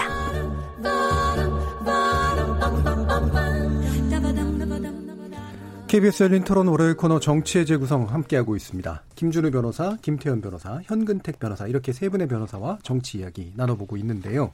어, 잠깐 이렇게 짚고 넘어가야 될 게 일단은 지금 총선 관련해서 참 정치 일정이 되게 급박해질 수밖에 없는 상황인데 지금 보니까 심재청 미래통합당 원내대표, 곽상도 의원, 그다음에 원래 우리 멤버이신 이상일 전 의원 등 이 확진자와 접촉한 사실이 밝혀지면서 이제 국회가 되게 뒤숭숭한 이제 그런 분위기인 것 같아요. 어, 여의도 국회의사당 봉쇄 가능성까지도 얘기가 되고 있는데 어, 관련해서 현근택 변호사님 어떤 사정인지 좀 말씀 주실까요? 네, 아마 그 19일 날 아마 교총 아니 고총에서 한 건 아니고요. 아마 그 국회에서 토론회가 있었는데 거기에 예. 이제 교총 회장님께서 발언을 했고 그 옆에 이제 심재철 원내대표 앉아 있었고 이렇게 있었는데 그분이 이제 어젠가요? 오늘인가요? 이제 확정 판정을 받은 거예요. 그러니까 음. 그, 그 자리에 이제 같이 근데 마침 그분이 마스크를 안 했어요. 마스크를 안 하다 보니까 옆에 앉았던 분들이 세네 분들이 어찌 보면 이제 오늘 검사를 받아서 국회는 아마 내일은 뭐 하루 동안은 아마 폐쇄한다고 했습니다. 지금 예. 폐쇄 일정이라서 뭐 물론 각자 막 당사에서 근무할 수도 있고 아니면 어떨지 모르겠지만 결과는 아마 보통 6시간 걸리니까 오늘 저녁 오후나 뭐 내일 오전에 나올 것 같은데 근데 이제 문제는 이제 만약에 예를 들어서 심지철 원내대표가 확진이 되면 그분이 이제 그 회의에도 갔단 말이죠. 최고위도 가고 의원들 만나잖아요. 뭐 여러 사람 만났으면 이제 국회 자체가 마비가 되는 거예요. 음. 그러면 이제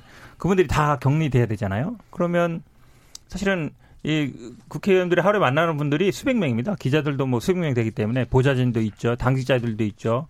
그러면 제가 보기에 아마 뭐 국회의원 한 분이 만약에 이렇게 중요한 분 특히 이제 원내대표나 이런 분들이 확진되면 저는 아마 국회가 마비될 수도 있다. 예. 그러면 지금 이제 추경도 처리해야 되고 코로나 3법도 처리해야 되는데 할 수가 없는 거예요. 음. 마비된 상태이기 때문에 그래서 저는 아마 굉장히 중요한 거다. 근데 그분이나 좀 안타 아쉬운 게 있는 게 물론 본인 스스로 이건 없었겠지만 물론 자, 자기 증상이 있었는지 없었는지 모르겠지만 좀 생각이 들면 마스크라도 좀 하고 아니면 본인이 예를 들어서 확진을 갑자기 받지는 않잖아요. 연락을 받든지 아니면 뭐 검사를 받았든지 아니면 뭐 예를 들어서 뭐 어떤 뭐가 있었을 거예요. 그동안 사이에 누구를 뭐 확진자를 만났든지 그런 거 있지 않겠습니까? 그러면 이렇게 많이 모이는 데는 내가 뭐 회장이지만 못 가겠다든지 좀 그런 게 좀 아쉬움이 있어요. 이분 하나로 지금 국회가 어찌 보면 이제 하루 폐쇄로 끝날지 안 할지 모르는 상황이 된 거잖아요. 예. 그래서 어쨌든 이분도 사회적인 지위가 있는 분이라 교총이라는 게 또 큰 조직인데 좀 그런 부분이 좀 아쉬움이 있습니다. 예, 김세현 변호사님 혹시 그 미래통합당 쪽에서의 뭐 어떤 이야기들 없습니까? 모르겠습니다. 아직은 좀 미래통합당도 좀, 좀 예. 당혹스럽죠. 왜냐면 이게 코로나 19 때문에 국회가 지금 한 음. 하루 이틀 마비된다는 게 거기다 이제 원내대표 당 지도부들 아니겠어요? 그러니까 아마 오늘 저녁 늦게는 아마 확진 결과가 네. 나올 것 같은데 이게 이제 뭐 음성 나오면 다행인데 음. 만약 양성에 나온다고 하면 예, 이게 이제 예. 지도부가 이제 자가격리해야 되고 뭐 음. 지금 저 자가격리 문제가 아니라 이거 병원 가야 되는 거잖아요. 지금. 예. 그러면 이제 같이 있었던 다른 사람들도 지금 검사해야 될 거고 음.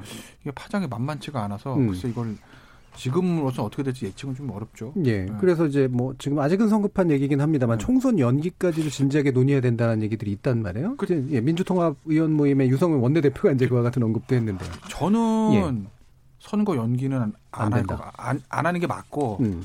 하지도 않을 거다 실제로. 예. 그 유승엽 대표가 이걸 왜 말씀하시는지는 알겠다. 음. 일단은 선거 연기하면 천재지변 이런 거여야 되는데 예. 사실 코로나 19가 뭐 대단한 역병이긴 하지만 이게 사실 천재지변인지 뭐 전쟁인지 음. 예를 들면 뭐 일본에서 천재지변이라고 하면 일본에 있었을 그 쓰나미로 저 원자력 발전 문제 저 예, 후쿠시마 후쿠시마. 예. 그 정도면 이제 천재지변을 할 건데 이게 그 정도 수준은 아니거든요. 예. 사망자 수나 이런 걸 봤을 때. 그러니까 천재지변까지는 저는 연기설이 아니라고 보고 그리고 만약에요. 이것도 정무적인 판단을 해서 음. 정부에서 이거를 만약에 결국 결정해야 되잖아요. 예. 정치권 운영에서도 음. 정부에서 자 총선 두 달 연기합시다 한다라는 얘기는 방역 실패를 자인하는 거예요. 음. 그렇지 않습니까? 그래서 안 할 거다. 총선을 치르지 못할 정도로 확진자가 많다는 얘기는 방역이 뚫렸다는 거고 정부가 최대한 노력을 다했건 안 했건 간에 어쨌든 국정에는 결과 책임이라는 측면에서 네. 보면 총선을 연기한다는 건 우리가 손 놨습니다. 우리가 잘못했습니까? 자인하는 꼴이기 때문에 이건 총선 연기는 사유도 안 될 뿐만 아니라 정부에서도 하지도 않을 거고 그런데 유성엽 저 원내대표가 이렇게 얘기하는 이유는 너무 분위기가 안 떠요 지금. 예. 그러니까 지금 보시면은 저 보면은 저 보면 저 이제 호남 신당 뭐 삽당 얘기도 나오지 않습니까? 예. 정치에 굉장히 관심 많은 저도 정확히 내용을 모릅니다. 예. 왜일까요? 언론에서 크게 주목을 안 해요. 음. 관심이 없는 거죠. 예. 국민의당도 역시 마찬가지고. 아니 마찬가지고요. 예. 그럼 안철수 저 안철수 전 대표, 정동원 전 대표, 음. 유성엽 원내대표, 박지원 호남계 중진들 애가 탑니다. 분위기를 띄워야 되거든요. 지금. 예. 근데 지금 모든 이슈를 코로나 19가 빨아들이고 있어요. 그렇기 때문에 하다못해 한동안 언론을 장식- 장식했던 윤석열 대 추미애 이것도 이제 안 나옵니다. 예. 그 정도로 지금 모든 이슈가 코로나 19에 빨려 들어가고 있기 때문에 제 3당 입장에서 보면 붕업이 필요하죠. 음. 이대로 가면 어차피 유권자들 입장에서 야 머릿속에 있는 거 누구지? 1번 아니면 2번. 진보는 민주당, 보수는 미래통합당으로 나눠줄 수밖에 없는 노릇이거든요. 예. 제3당 입장에서 붕업이 필요하죠. 그러니 예. 아마 이제 총선 연기 얘기까지 음. 꺼낸 거 아닌가 싶어요. 예. 그럼 이제 총선 연기 만약 정부에서 결정한다. 근데 이거 사실 국회에서 결정해야 되는 거 아닌가요? 나중에는? 아닙니다. 아니, 대통령이 예, 결정하게 예. 돼 있는데요. 결국은 이제 말씀처럼 이제 음. 뭐 천재지변이든 아니면 뭐 기타 뭐 이에 준하는 사유 이렇게 돼 있을 것 같은데 예. 뭐 말씀처럼 아마 이제 뭐 민주당이나 뭐 정부에서 먼저 얘기는 못 해요. 왜냐면 음. 먼저 얘기하면 당연히 뭐 선거에 뭐 유불리 따진다든지 아니면 음. 뭐 이걸 기회로 뭐 선거를 영향을 미치려는 거 아니야 이럴 예, 수밖에 예. 없어서 정부나 여당 에서 먼저 얘기할 일은 없을 것 같고요. 근데 이제 지금 상황이 예를 들어서 물론 원칙적으로는 저는 뭐, 뭐, 6.25 때도 선거를 했기 때문에 선거는 하는 게 맞다고 봐요. 그리고 음. 우리 당에서도 그렇게 보고 있습니다. 근데 다만 예를 들어서 이게 정말 결정하는 과정은 대통령 혼자 결정 절대 할 수 없는 일이에요. 예. 야당 모든 여야 정당이 다 모여서 대표들이 일단 공통적인 의견으로 이게 지금 이게 연기하자면 안 함- 그렇죠. 안 할 수가. 없다. 그리고 음. 저는 국민 여론도 중요하다고 봅니다. 예. 국민 여론, 국민들도 이거에 대해서 제가 보기에 뭐 5대 5 정도는 안 되죠. 압도적인 뭐 여론이 있고 그다음에 모든 정당이 저는 전제된다고 봐요. 왜냐하면 이게 음. 선수들이기 때문에 특정한 정당이 반대한다 그러면 해야 되는 거예요. 원칙적으로 이게 법에까지 박혀 있는 거죠. 알잖아요. 음, 음. 그렇게 본다 그러면 저는 그런 전제가 되지 않는 한은 원칙적으로 하는 게 맞다라고 예. 보고 있습니다. 저도 뭐 두 분 의견에 음. 그거는 큰 의견이 없, 없을 것 같고요. 그래서 어 너무 정무적으로 자극적인 언사를 유성엽 의원께서 먼저 날리신 게 아닌가 싶어서 예, 아직. 이런 얘기할 예. 때는 좀 아닌 것 같습니다. 네. 예. 자, 그러면 어, 코로나19 결국 모든 이슈를 빨아들인다라고 했고 저도 열린 토론 진행하면서 이렇게 많은 예, 방역에 관련된 이야기를 하게 될 줄은 몰랐는데요. 이게 총선의 최대 변수가 된다라고 판단하시나요, 김태 변호사님? 될 수 있죠. 네. 사실은 왜냐하면 이제 이제 유권자들이 보면 유권자들뿐만 아니라 대부분의 국민이 기억에는 이제 그 용량이 있고 음. 최근 것들을 잘 기억을 하잖아요. 그러니까 총선 보면은 뭐 기본적으로 뭐현 이번 총선 같은 경우 정부 심판론이다 야당 심판론이다 이렇게 예. 하고 그럼 야당 심판에는 발목 잡는 야당 음. 뭐 예전에 저 뭐죠 지- 지난 저 패스트 트랙 패스, 패스트 트랙 사태 이 얘기 나오고 정부 심판론 하면 이제 경제 안 좋다 예. 소득 주도 성장론 얘기 나오고 뭐 음. 외교 다 얘기 나옵니다. 좀 더 미시적으로 들어가면 조국 전 장관 사태부터 울산 선거 개입까지 사실 그 큰 이슈들이거든요. 음. 그런데 이 코로나 19가 총선 때까지 덮치면 언론도 그거로 장식할 수밖에 없고 유권자들 머릿속에는 코로나 19밖에 안 남는다는 거죠. 예. 그래서 이거는 총선에 저는 최대 변수가 될 수밖에 없다고 보는 거고 결국 이거는 결과가 어떻게 끝나? 아까 말씀한 결과 책임이거든요. 음. 그러니까 사실은 이 질병과 역병을 우리가 총선에 정부적인 유불리를 연결시키는 거 사실 조금 할 얘기는 아닌데 그렇죠. 그래도 뭐 우리가 또 짚고 넘어가야 되니까 그냥 음. 제가 이 말씀을 드리면 정부 입장에서 보면 지난주 이제 대통령이 뭐 이제 결과론적으로 샴페인을 일찍 터뜨렸다고 비판을 받지만 예. 그 시점에서는 잘 끝날 겁니다. 이렇게 음. 얘기했어요. 음. 추미애 장관 우리 너무 잘하고 있습니다. 만약에 그 사태에서 끝나서 대구 문제가 안 생기고 지금 다 조용히 정리가 되면 그러면 이 코로나 19 문제는 민주당과 청와대한테는 악재는 아니 호재라고는 제가 말씀을 안 드릴게요. 예. 악재는 아닌 거죠. 왜? 사실은 울산시장 선거 개입 사건 이거 사실 굉장히 큰 이슈거든요. 이게 쑥 들어갔어요.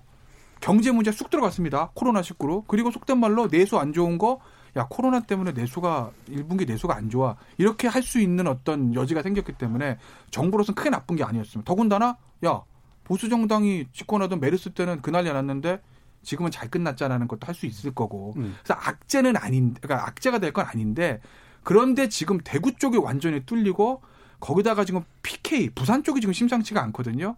그런데 항상 제가 말씀드리지만 PK는 지금 집권 여당에게 상당히 중요한 지역입니다. 예. 아마 대통령 입장에서 민주당 입장에서 한 곳 승리 있고 뭐 PK 꼽을 거예요. 그 정도로 중요한 지역인데 거기서 지금 확진자 확 늘어나가지고 민심이 안 좋다는 건 이건 저 청와대와 민주당에게는 좋은 사인이 아닌 거죠. 그래서 예. 아마 이게 저는 가장 큰 변수가 될 거라고 보고 뭐 또 자꾸 이제 중국 얘기해서 죄송한데 결국에는 이 신천지가 뚫린 건 뚫린 건데 그러면 신천지 쪽으로 가져온 제1차 감염원이 어디냐를 이제 역학조사 할 수밖에 없지 않겠어요? 예. 그게 나오면 밝혀질 거잖아요. 그게 만약에 중국에서 있었던 뭐 신천지 신도가 장례식 오느라고 그랬습니다. 가정이에요. 이게 만약에 나오면 이렇게 나오면 이러면 이제 민주당하고 청와대 굉장히 곤란해지는 거예요. 그럼 야당이 이거 봐. 우리가 진작 중국 막자 회치라는 얘기 들고 나올 테니까. 예. 근데 그게 그 한국인이면 문제가 되나요? 아니면 중국인이면 문제가 그러니까 되나요? 중국인이든 한국은 어쨌든 중 저 왜냐면 이제 하- 내국인의 데리고 와야 입국을 되는데 막을 그건 좀. 안 맞죠. 예. 그럼. 중국인이 쪽에 낫겠잖아요.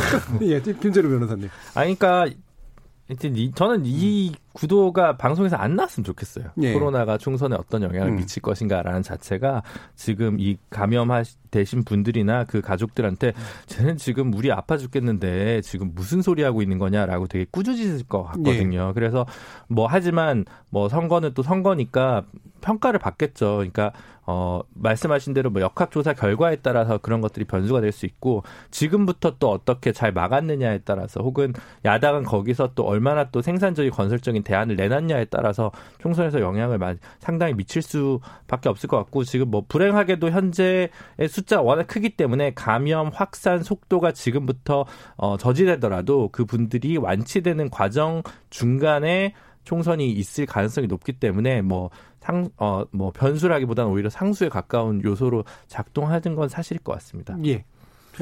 당연히 민주당이나 뭐 정부 입장에서는 당연히 악재죠. 예. 지금 말씀처럼 뭐, 뭐 울산 사건 뭐 경제 얘기하지만요.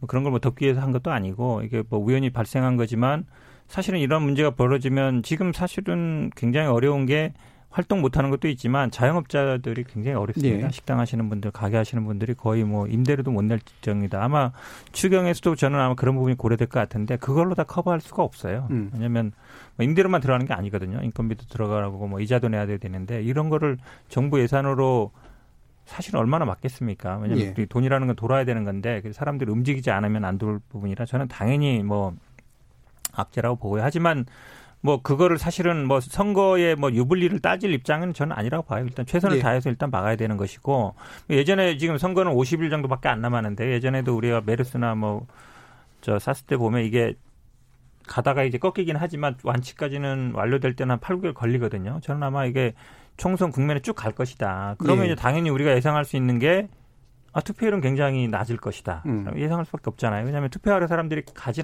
잘 않을 거예요. 왜냐하면 거기 가면 결국은 또 그러니까 이런 저한테 이런 질문을 하는 사람도 있어요. 예를 들어 투표장에 갔어. 그럼 거기서 온도를 쟀어요. 근데 온도가 높게 나와. 그럼 이 사람을 투표 못하게 해야 돼요? 하게 해야 돼요? 굉장히 어려운 문제가 생기는 거예요. 왜냐하면 투표권이라는 게 참정권이라는 게그 헌법상 권리인데 내가 온도가 높게 나왔다 해서 못 가게 할 수 있냐? 그럴 수도 없단 말이죠. 네. 그럼 그분만 위해서 따로 또 투표소를 만들어야 되느냐? 그것도 어렵거든요. 또 투표함이라는 게 우리가 요걸 부뚜껑으로 찍게 돼 있는데 이거 요게 설치를 만지는 여러 사람이 만지게 되는 거잖아요. 음. 그러니까 사람들이 아마 투표를 안 갈 가능성이 굉장히 높았고 더구나 또 이- 지금 저도 오늘 이제 몇 군데 이제 선거 운동을 하면 전화해 봤는데 특히 대구나 이런 분들은 후보자가 집에 있어요 지금 집에서 이걸 한대요. 왜냐하면 밖에 나가도 못할 정도예요. 그냥 예. 밖에 다면서 우리 당에서 이제 선거 운동 하지 말라 그랬고 그러면 신인이라든지 아니면 새롭게 뭔가 이제 뭐 하려는 분들은 이- 이름 할 기회가 없어요. 사실 그렇죠. SNS 하는 네. 분들도 소수예요. 하시는 분들은 보거든요. 음. 평소에 사실 아시는 분들이 봐요. 젊은 분들이. 그러니까 좀 가게를 하신 분거나 나이 드신 분의 연세 드신 분들은 아침 저녁으로 가면서 인사도 하고 뭐 어쨌든 뭐 걸, 길거리 다니면서 만나기도 해야 되고 뭐 지하철 같은 데 인사를 해야 되는데 그런 게 안 돼요. 그러면 기존에 좀 이름이 있고 이런 분들이 거의 이제 그 영향력으로 그대로 갈 가능성이 많고 예. 그러니까 우리 당도 지금 당내 경선을 하고 있는데 당내 경선 예전 같으면 막뭐 이렇게 문자도 많이 오고 막, 막 이렇게 되는데 거의 지금 조용히 이루어지고 있거든요. 그래서 이 변화 정치라는 게 결국 변화의 과정인데 결국은 뭐 혁신도 해도 개혁도 해야 되는데 그런 게 잘 안 먹힐 가능성이 많아서 저는 선거 한마디로 얘기하면 선거가 흥행이 안 된다. 사람들 네. 관심이 떨어지고 그런 게 제가 보기에는 좀 어려운 형이 구도 속에서 선거를 치르게 되는 굉장히 안 좋은 상황인 건 맞는 것 같습니다. 예. 뭐 일단 한 번은 짚어봐야 되니까 짚어보긴 했습니다만 세 분 뭐 공통적인 의견은 뭐 변수 또 내지 상수가 안 될 수가 없다라는 쪽이신 것 같고요. 다만 아마 이 총선을 정치로 활용하려고 하는 의지가 너무 명확해 보이는 정당이나 정치 세력은 외려 역풍을 맞을 것이다라고 판단도 할 수 있을 것 같습니다. 이 정도만 얘기를 하고요. 다른 문제 하나 더 얘기할 텐데요. 아, 지금 심재철 미래통합당 원내대표가 총선 결과 일당되면 문재인 대통령 탄핵 추진하겠다라고 발언을 했습니다. 뭐 이 부분에 가능성 여부를 떠나서 적절한 발언이었는가라는 부분은 일단 짚어야 될 것 같은데 어, 여기는 현근택 변호사님 말씀 드려볼까요? 조금 이제 지난 음. 것 같긴 해요. 근데 음.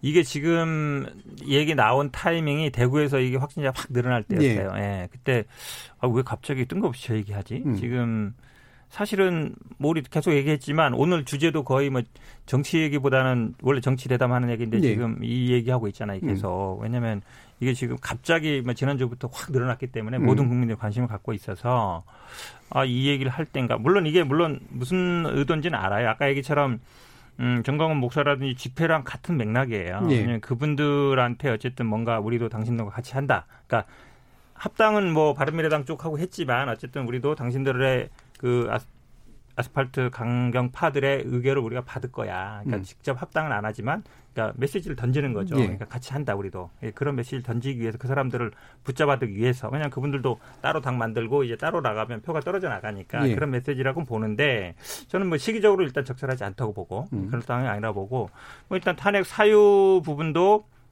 뭐 법적인 부분입니다만 결국은 아마 문재인 대통령이 뭐 선거에 개입된 거 아니냐 이런 음. 부분이 있지만 저는 이 부분은 좀 검찰에 좀 아쉬움이 있어요. 왜냐하면 저는 뭐 눈을 계속 얘기했던 게 아니 다른 분들은 다 조사했고 기소 불기소 다 결정했어요. 임종석 비서실 전 비서실장만 기소를 안 했어요. 출석도 했는데 어떤 분은 출석 안 해도 기소한 분이 있습니다. 저는 예. 이게 검찰이 결론을 내려줬어야 된다. 음. 기소를 하든지 말든지. 예. 왜냐하면 다른 분들은 다 했잖아요. 그렇게 열 몇 번 했고 이 선거 관련된 것도 사실은 다른 게 아니에요. 임정석 비서실장이 뭐 자리를 제안했는지 아니면 뭐 수사를 하라고 했는지 부분이었기 때문에 왜 나는 검찰이 임정석 비서실장을 남겨놨느냐. 예. 저는 그게 약간 이런 빌미를 주는 결국은 그런 역할을 하고 있다라고 보고 음, 있습니다. 그게 빌미가 되는 이유는 뭔가요? 왜 그러냐면 남겨놓은 거잖아요. 워딩도 어떻게 나왔냐면 총선 후에 하겠다 이랬어요. 예. 총선 결과를 보고 한다는 얘기잖아요. 예. 물론 뭐 사실은 왜냐하면 다른 분들 예를 들어 동일한 혐의에 대해서 다른 분들도 아 그래 총선에 영향 줄 것 같으니까 기소 안 할게 아 수사 안 하고 총선 후에 하자 이게 아니고 예. 다른 관련된 분들은 다 기소하든지 불기소하든지 결정을 다 했어요. 예. 똑같은 내용이에요. 똑같은 내용인데 임정도 비서실장만 아 총선 후에 결정하겠습니다라는 얘기는 저는 아마 이 그러니까 미래통합당 측에 어떤 여지를 남겨둔 거다라고 음. 봐요. 그러니까 아예 다 기소 결정을 하건 불기소 결정하건 해주는 예. 게 맞죠. 왜냐하면 이게 다른 사안이 아니거든요. 예. 김세호 변호사님. 근데 이제 확실히 예전과 세상이 바뀐 것 같아요. 예전에는 대통령에 대한 탄핵이라면 야당에서 쉽게 안 나왔거든요. 예. 근데 이제 박근혜 전 대통령 탄핵을 한번 경험하니까 탄핵이라는 게 이게 완전히 이제 뭔가 성역이 아니게 돼버린 거죠. 예. 그래서 이제 조금만 하면 대통령 탄핵 얘기 나오고 만약에 이제 차기 정부의 대통령 누가 될지 모르겠지만 그때도 뭔가 일이 있으면 야, 그 당시 야당 쪽에서 또 이제 탄핵이 나올 거예요. 한 번은 역풍 불었고 한 번은 이제 순풍이 예, 불었죠. 예, 그런데 이제 이제 완전 이제 사람은 순풍만 기억을 하잖아요. 예. 그러니까 지금 이제 쉽게 얘기가 나온 거고 다음에 대통령이 바뀌어도 또 탄핵 얘기 계속 나올 겁니다. 음. 어떻게 보면 대한민국 정치의 좀 비극인 거죠, 이건. 그런데 아, 심재철 원내대표가 타, 저 탄핵 얘기한 거는 뭐 대구 때문에 아니고 예전에 원 저 원 그 원내대표 교섭단체에도 비슷한 얘기 했었고 그전에도 했었어요. 당회의에서. 근데 아마 이런 거죠. 우리 과반 만들어줘. 음. 왜냐면은 탄핵이 되려면 탄핵이 되려면 일단 대통령의 불법성이 나와야 되는데 그러려면은 이제 국정조사진테 특검해야 될 거 아니겠습니까? 그러려면 과반 넘어야 되잖아요. 탄핵 발의하려도 과반 넘어야 되잖아요. 그러니까 우리 이제 과반 만들어자는 워딩이에요. 그러니까 이제 그 저 표 결집하려는. 근데 우리가 지금 이 시점에서는 본격적인 아직까지 코로나 19 때문에 불이 붙지 않지만 총선 전국에서는요. 각 당의 지도부는 발언 하나하나에 플러스 마이너스를 계산해 봐야 네. 됩니다. 네. 이거에서 천표 나오는데 저쪽에 이천 표 붙으면 천표 손해잖아요. 냉정하게 따져봐야 되는데 네. 이 발언은 이걸 가지고 미래통합당 지지자들이 어 그렇지 미래통합당 표 몰아줘야지 과반 되니까 음. 그래야지 문재인 대통령 끌어내리지 예. 라는 사람도 분명히 있을 거예요. 근데 그거보다 오히려 민주당 쪽에 어 대통령을 지켜야 되겠는데 우리 손 놓고 있다가 당하겠는데 예. 해서 오히려 민주당 쪽에 붙는 결집하는 표가 더 많을 거다 숫자 더해보면. 예. 그러니까 미래통합당은 천표 가져오고 민주당 쪽에 1,500표 가게 하는 발언이기 때문에 이건 제가 냉정하게 안 했어야 되는 거라고요. 예. 김재료 변호사님. 표현이 세다고 내용이 센 게 아니거든요. 예. 과반수도 아니고 일당 만들어 달라. 표현도 되게 애매해요. 예. 탄핵 추진하겠다. 탄핵 되려면 3분의 2까지 가야 되는데 음. 되지도 않을 얘기를 그냥 하면 그냥 그냥 언어의 인플레만 음. 표현만 라디컬하고 컨텐츠나 내용이 뭐 사실 이렇게 뭔가 묵직한 자신의 지지층에 울림을 주는 은은한 울림을 주는 게 아니라 그냥 그냥 세게 발언하신 것 같아서 저는 이렇게 해서는 더 큰 정치인이 못 되신다라고 저는 개인적으로 생각을 하거든요. 그래서 언어를 잘 구사하는 것이 적정한 온도를 잘 맞추는 그 언어의 온도를 맞추는 게 되게 중요한데 그런데 일단 실패했다라는 생각이 들어서 뭐그 이상 그 이하도 평가할 수 있는 게 없을 것 같습니다. 예. 네. 자, 오늘 토론 이제 마무리할 텐데요. 아, 과연 정치권이 정치의 힘으로 할 수 있는 것이 무엇일까에 대해서 어, 뭐 지나치게 도덕적인 얘기가 될 뻔한 문제이기도 하긴 합니다만 어, 각 분의 이야기들을 한번 1분 이내로 들어보죠. 현근택 변호사님. 일단은 지금은 뭐 급선무가 이 코로나 19를 막는 거고요. 이 부분에 대해서는 아마 정치권이 총력을 다해야 된다고 봅니다. 예산, 뭐 인력, 총 정력을 지금 지원을 해서 예. 이 위기를 극복하는데 정치권이 한 힘을 모아야 된다고 봅니다. 음, 그럼 추경 같은 거라든가 이런 당연하죠. 것들을 말씀하시는 법도. 마찬가지고 뭐 예. 아마 제가 제 생각에는 그런 뭐 지역을 예를 들어서 예산 지원뿐만 아니라 예산 지원하고 뭐 방역 대책 만들고 지금만이 아니라 사실은 이이 역학 조사관들 문제도요 계속 나왔던 얘기인데 예, 예. 끝나면 잊어버려요. 음. 그러니까 이번 기회에 제가 보기에 확실하게 법에 규정을 하든지 몇명 음. 이상 두도록 하고 음, 저는 또 아마 공공 의료 시스템을 굉장히 개혁한다고 예. 봐봐요. 음, 네. 알겠습니다. 김대현 변호사님. 일단은 실무적으로는 저는 질본에 좀 더 힘을 실어줄 필요가 있지 않을까. 예전에 음. 이제 오바마 대통령 빛나렌 잡을 때 보면 뒤에 앉아 있잖아요. 부속통에. 예. 그러니까 사실은 대통령이 아니라 그 이제 당시 합참의장이 예. 합- 정확한 직책은 모르겠으나 예. 군인이 하는 일 아니겠습니까? 지금도 사실은 전경본부장 매일 나와서 브리핑하고 우- 어떻게 보면 우리나라 거의 최고 전문가인 것 같아요. 예. 질본에 조금 힘을 실어줄 필요가 있고 거기는 야당도 당연히 협조를 해야 되는 거죠. 음. 그리고 대통령은 조금 발로서 현장에 가는 게 좀 필요하다. 음. 그러니까 중국 얘기 자꾸 시진핑 같은 경우도 우한 좀 늦게 갔다가 좀 굉장히 좀 비판 좀 받았잖아요 내부적으로. 그러니까 대통령도 내일이라도 마스크 쓰고 노란 잠바 입으시고 대구 들렸다가 음. 부산 들렸다가 좀 그렇게 행보를 하는 게 아무래도 국민들 봤을 때도 아 대통령이 좀 이렇게 굉장히 신경 쓰고 있구나는 메시지. 예. 대통령의 행위 말 발 하나 하나가 다 메시지 아니겠습니까? 뭐 그런 게 좀 필요하다고 저는 봐요. 네. 저는 코로나 3법 그 개정 과정에서 이 전광석화 같은 모습을 보여준 국회가 평소에도 이런 모습을 보여준 국민들로부터 얼마나 지지를 받을까라는 아쉬움이 있고 남은 추경이든 뭐든 이런 것도 좀 조속하게 진행을 시켜서 하면 좋겠다는 생각이 들고요. 그리고 뭐 전주도 그렇고 대구도 그렇고 몇몇 건물주들이 관련해서 뭐 임대료 인하를 자발적으로 하는 흐름들이 있더라고요. 예. 그래서 국회뿐만 아니라 성숙한 시민의식에 기반해서 할 수 있는 뭐 창발적인 대안들도 우리 사회가 같이 좀 만들어가면 좋지 않을까 싶습니다. 예, 이 부분에서 이제 아마 짧게만 제가 다시 한번 여쭐게. 사실은 맞는 말인데 속으론 속셈을 할 거 아니에요? 이것이 잘 결합되는 어떤 방안들이 있을 거라고 좀 보세요. 예를 들면 잘 풀리면 음. 내게 될까라고 하는 생각을 아마 할 것 같은데. 그러니까 그러니까, 그러니까 예를 들어 야당의 예. 입장에서 보면 아, 그러니까 코로나와 어떤 그, 저, 그러니까 이런 말씀이세요. 그러니까 예를 들어 코로나가 음. 퍼지면, 그러니까 잘 그러니까 해결이 되면 예.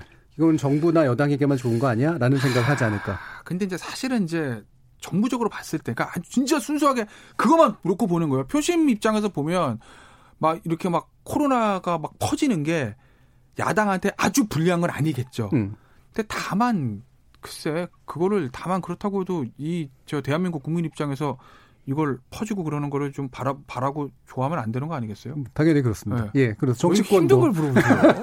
정치권도 네. 그 마음을 잘 표현하는 방식으로 정치 활동들을 해 주시면 좋겠습니다. 오늘 토론 함께 해 주신 현근택 변호사, 김태현 변호사, 그리고 김준우 변호사 세분 모두 수고하셨습니다. 감사합니다. 감사합니다. 감사합니다. 참여해 주신 시민 논객 여러분 감사드립니다. 저는 내일 저녁 7시 20분에 다시 찾아뵙겠습니다. 지금까지 KBS 열린 토론 정준이었습니다.